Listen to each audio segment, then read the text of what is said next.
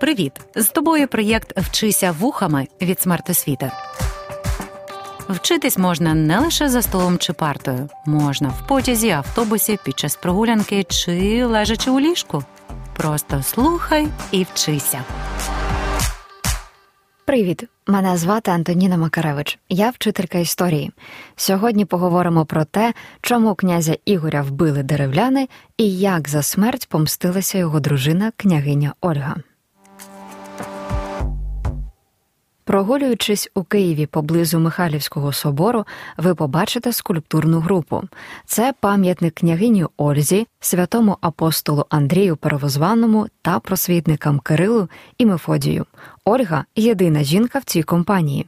Так само вона була єдиною жінкою серед правителів Русі. То як так трапилося, що жінка змогла стати правителькою? І чиє правління було більш успішним її чоловіка Ігоря чи самої Ольги? Тож Після князя Олега, який чи то був родичем Рюрика, чи то самозванцем, почав правити Ігор. У скандинавському чи то варявському варіанті його ім'я звучало Інгвар. Цього Ігоря Інгвара вже точно вважають реальною історичною постаттю. Дата початку його правління, а це 912 рік, умовна. Більш впевнено говорять про дату його загибелі 945 рік. Тож Ігор правив довго. Основний час свого князювання він робив те, що намагався приборкати племена, які йому підкорялися. Сам факт підкорення ці племена не радував, тому вони чинили супротив. Перші стримали деревляни. Ігор не вигадав нічого кращого, ніж обкласти їх великою даниною. Деревлян підтримали племена уличів, які теж не хотіли влади Ігоря. Князь поборов їх силою зброї. Оличам довелося взагалі залишити обжиту територію та замешкати у нижньому міжріччі Дністра та Південного Бугу, аби лиш бути подалі від Ігоря і його дружини. У цьому випадку воїнів, а не жінки.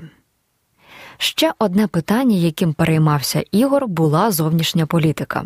На початку свого правління йому вдалося порозумітися з хозарським каганатом. Ігор домовився з хозарами, що руські війська зможуть проходити до Каспію через їхні території. Цікаво, якби хозари знали, що син Ігоря Святослав знищить їхній каганат, чи були б вони такі прихильні до батька? Питання риторичне, тож сильно не напружуйтесь. До речі, про політику Святослава ми теж з вами поговоримо, але не зараз.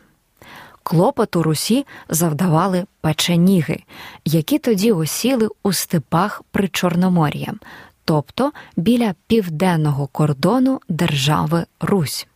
Певний час війни вдалося уникнути. Ігор пообіцяв взяти печеніїв до свого війська і платити їм.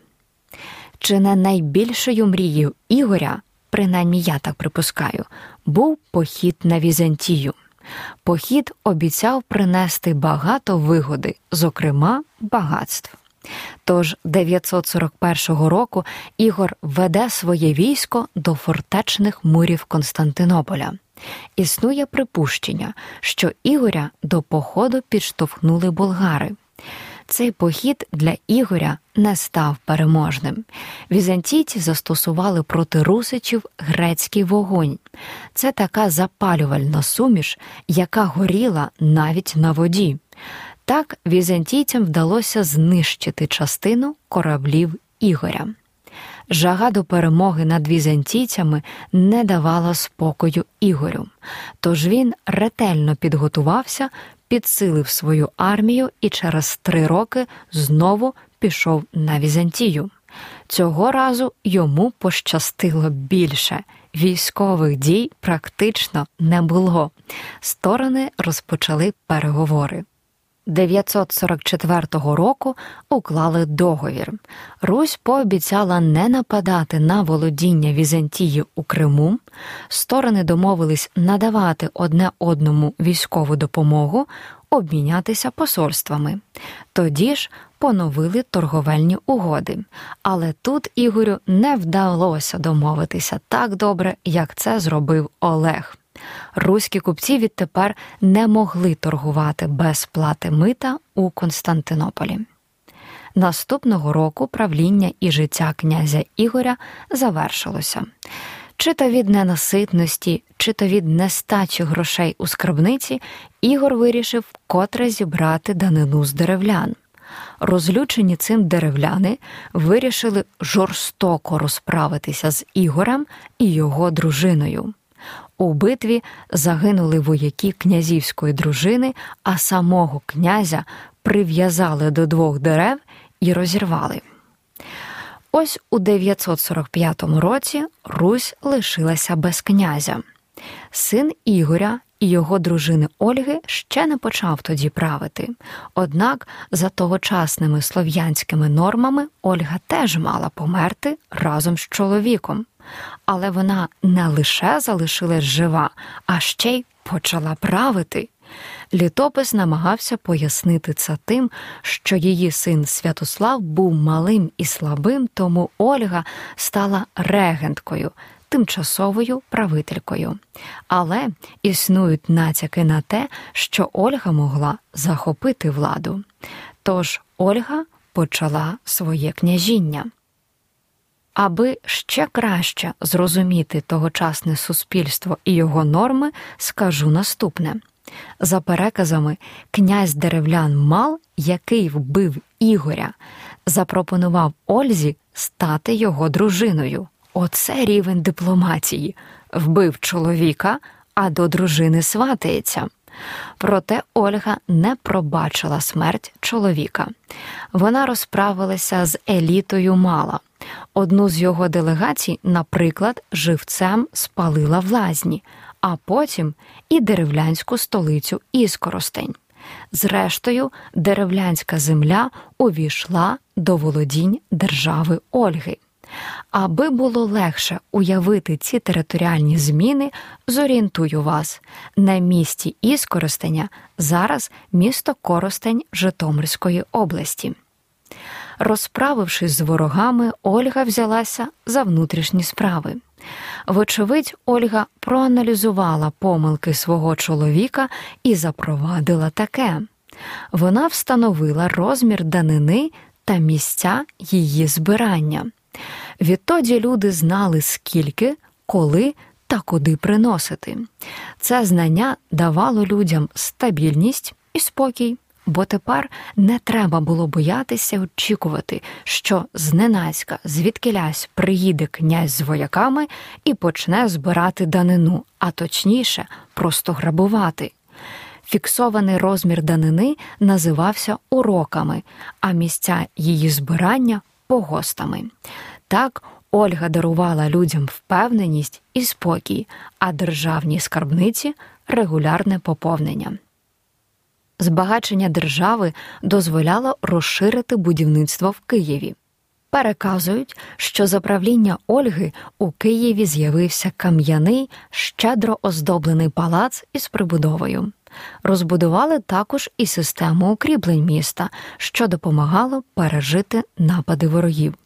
Писемні джерела містять згадки про те, що Ольга побудувала дерев'яний собор Святої Софії в Києві, церкву Богородиці в одному з маєтків, дерев'яний Троїцький собор у Пскові.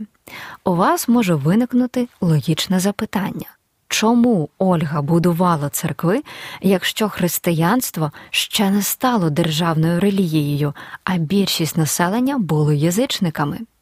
Річ у тім, що існують згадки про хрещення Аскольда, частина дружини Ігоря та й самої Ольги, тож християнство не було геть чужим і незрозумілим. Існує припущення, що під час однієї з поїздок до Візантії Ольгу охрестив сам імператор Костянтин Багрянородний. Тож, прийнявши хрещення, Ольга намагалася навернути у християнство більшість, проте безрезультатно. Ольга навіть запрошувала німецьких місіонерів, які мали їй у цьому допомогти. Проте і у них теж нічого не вийшло.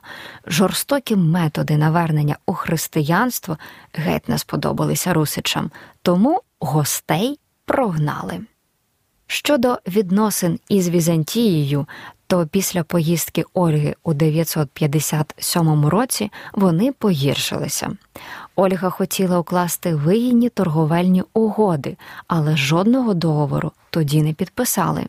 Та й самі русичі не давали вже Ользі великої підтримки.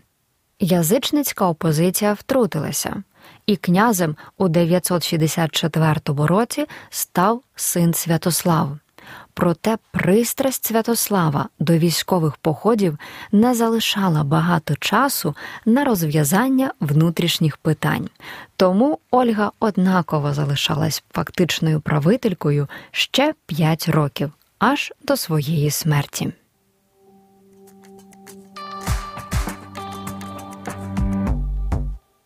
Сьогодні ми з вами поговорили про Ігоря та Ольгу, єдине подружжя, яке правило в історії України. Кожен з них мав як перемоги, так і поразки. Які їхні рішення і вчинки зараховувати до вдалих, а які до програшних, вирішуйте самі. Беззаперечним залишається те, що вони творили нашу історію.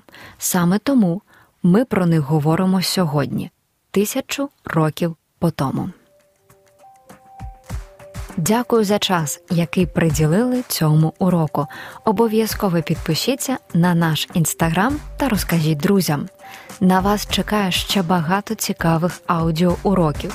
З вами була Антоніна Макаревич. Почуємося незабаром. Слава Україні! Проєкт Вчися вухами творить громадська організація Смарт Освіта за підтримки Educo Foundation.